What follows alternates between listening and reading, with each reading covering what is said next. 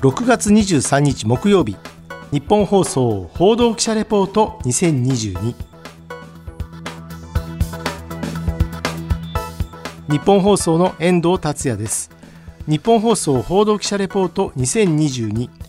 このプログラムは日本放送の報道記者が政治経済事件災害からこだわりのテーマまで日々取材し足で稼いだ現場の生きた情報をお伝えしていきます。毎週木曜日の午後に更新しています。69回目の今回は後継者不足に原材料費高騰の中模索を続ける農業の現場体験レポートというテーマでお伝えしてまいります。連日報道されたことでご存知の方も多いと思いますが5月から6月の前半にかけて玉ねぎが2倍から3倍の値段をつけました。玉ねぎに関しては一大産地の北海道で去年夏に高温と雨不足で不作さらに春に出回る新玉ねぎも産地の静岡や鹿児島などで生育不良となり生産量や出荷量が少ないことに加え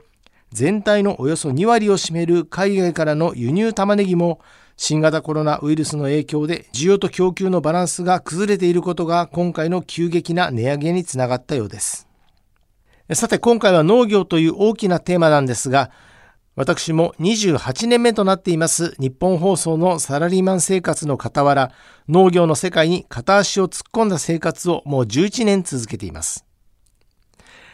あの練馬大根で有名な東京練馬区で農家の方に指導を受けながら野菜の作付けから収穫までを体験できる体験農園を始めてから10年となります。練馬区では18の農園がおよそ430の区画を提供しており、練馬区の区民は年間3万8000円、それ以外に住む人は年間5万円で利用できます。利用者は週末を中心に月に2、3回程度畑に行って講義を受けます。その際には種や苗が配られ、園主の農家の方による種のまき方、苗の植え付け方、管理の方法、肥料のやり方、収穫の仕方まで細かい作業を教えてくれます。まさに練馬区がアピールしている都市農業、種や苗、肥料、クワやバケツ、スコップ、水やりのじょうろなど、農作業に必要な道具は全て揃っていて貸してくれるため、私のような農業の初心者も気軽に参加することができました。10年間の中では台風、大雨、さらに連日の高温、さらに野菜を食べるアブラムシやカメムシなどの虫の被害に遭いながらも、夏はトマト、ナス、キュウリ、枝豆、ズッキーニ、シソ、トウモロコシ、ジャガイモ、ラディッシュ、レタス、キャベツ、インゲン。冬は三浦ですとか聖護院などの大根、カブ、人参、里芋、ブロッコリー、カリフラワー、キャベツ、ほうれん草、小松菜などなど夫婦2人が食べるには十分な野菜を収穫できました。またいろんな世代のいろんな家族構成の方が集まる場ということになってましたので自然と会話が弾みましてコロナ禍の前は年に1回秋に収穫祭これは畑で採れた野菜や縁主さんが用意してくれた肉などを焼くバーベキューパーティーなどもやっていて自然と仲良くなりました私もほぼ毎回参加しておりまして私の伝えるニュースを聞いて感想をいただいたり農業をきっかけに日本放送を聞いていただいたりして私にとっても非常に大切なコミュニケーションの場となっていました。この農園ですが5年に1回抽選で当選すれば継続して使うことができるということで契約更新となった今年11年目の抽選に応募したんですが残念ながら抽選で外れてしまいました。やはり予想以上に農業を体験した人が増えている。個人的には本当に残念なんですが、自分が作った野菜を食べることに喜びを覚える方が増えることはいいことだと思います。もちろん当選へのハードルは高いんですが、来年も応募したいと思います。ちなみに抽選に外れてしまったこともありまして、現在は別の形で農業へのアプローチをしています。この春から新しい取り組みを始めた農業の企画にも積極的に参加するようにしています。八王子市で農業に取り組んでいる方はまだお若いんですが、クラウドファンディングなどを通して応援する人を募り、1ヶ月に1回指定されたカフェの玄関口にその野菜を運び、参加者がそれを受け取りに行くという新しい試みをされています。私も農業への興味から契約して杉並区に住んでますので歩いて10分ほどのカフェに受け取りに行っていますそこでは他の参加者も野菜を受け取りに来ていてそこで立ち話をしたり農家の方が Facebook 上で発信する情報を共有して意見交換をしています。また今月末には初めて参加者と農家の方が顔を合わせてこれからの運営などについて意見交換をする予定です。また収穫体験なども八王子の畑で開催するそうですのでぜひ参加してみたいと思っています。さらに今月4日に東京国立市で田植えに挑戦してまいりました。東京お米サロンという団体があることを新聞で読みまして自分で調べたところ Facebook でのつながりがあることを知り田植え会に夫婦で参加しました。実は私田植え自体はやったことがないんですが昔は高島秀武さんの朝ラジ今は飯田浩二の OK 工事アップでプロデューサーを担当してきた縁で千葉の田んぼで米作りをしている現場にお邪魔していましたけれども、田植えという経験はありませんでした。当日は家族連れの方、一人で参加された方、友達と参加された方、そして私のように夫婦で参加された方などなど、およそ40人の方が集まりましたが、その8割の方が田植えは初心者だということでした。まず簡単に田んぼのお話や田植えの方法が講義としてありました。その様子です。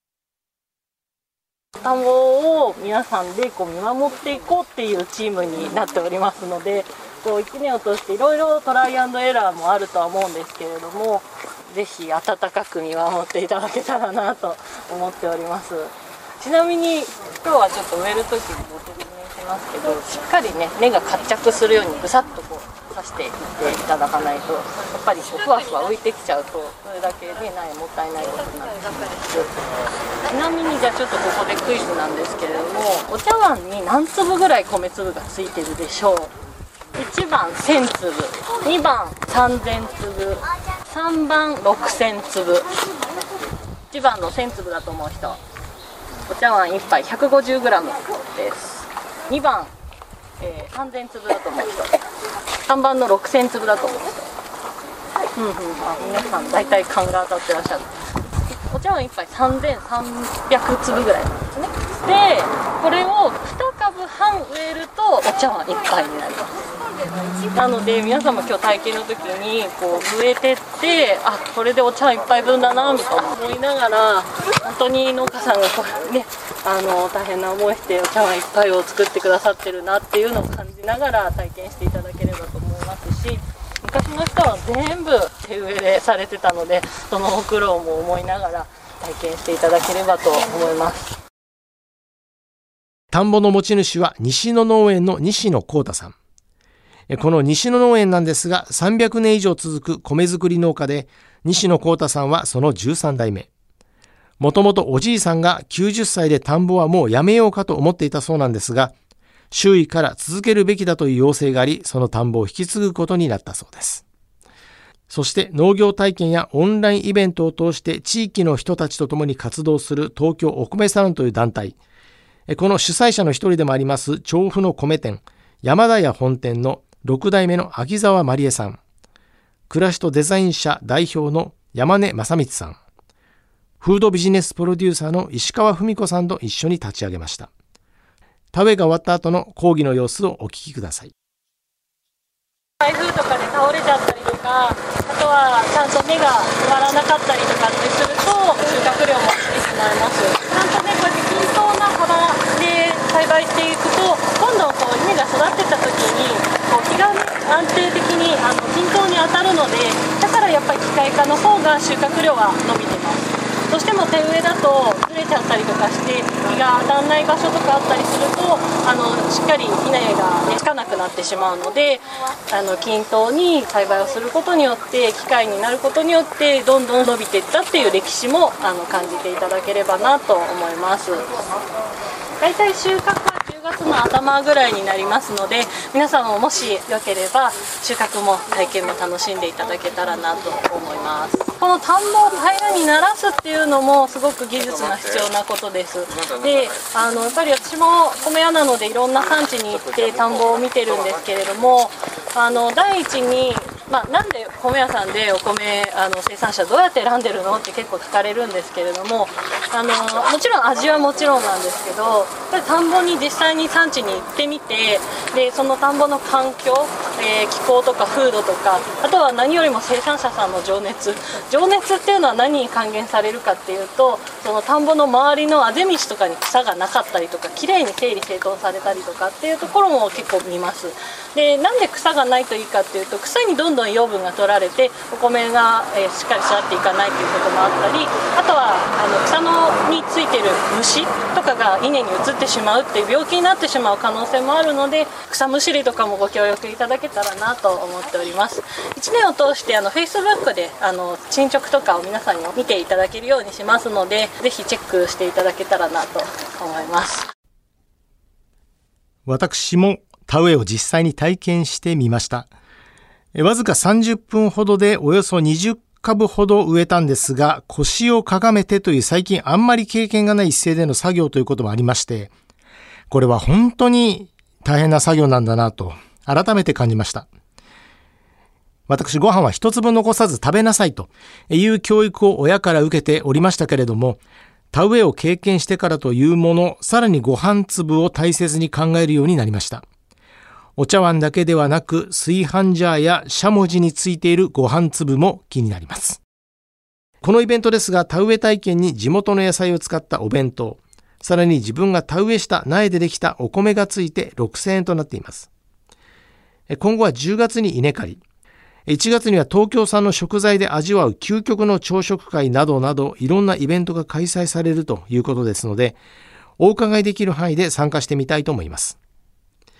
興味のある方は東京お米サロン、東京お米サロンで検索してみてください。Facebook でも随時イベントの情報を発信しています。次回の日本放送報道記者レポート2022は藤原貴根記者が担当します。テーマは夏の高校野球全国屈指の激戦区神奈川大会レポートです。どうぞお楽しみに。日本放送の遠藤達也でした。今回もお聞きいただきましてありがとうございました。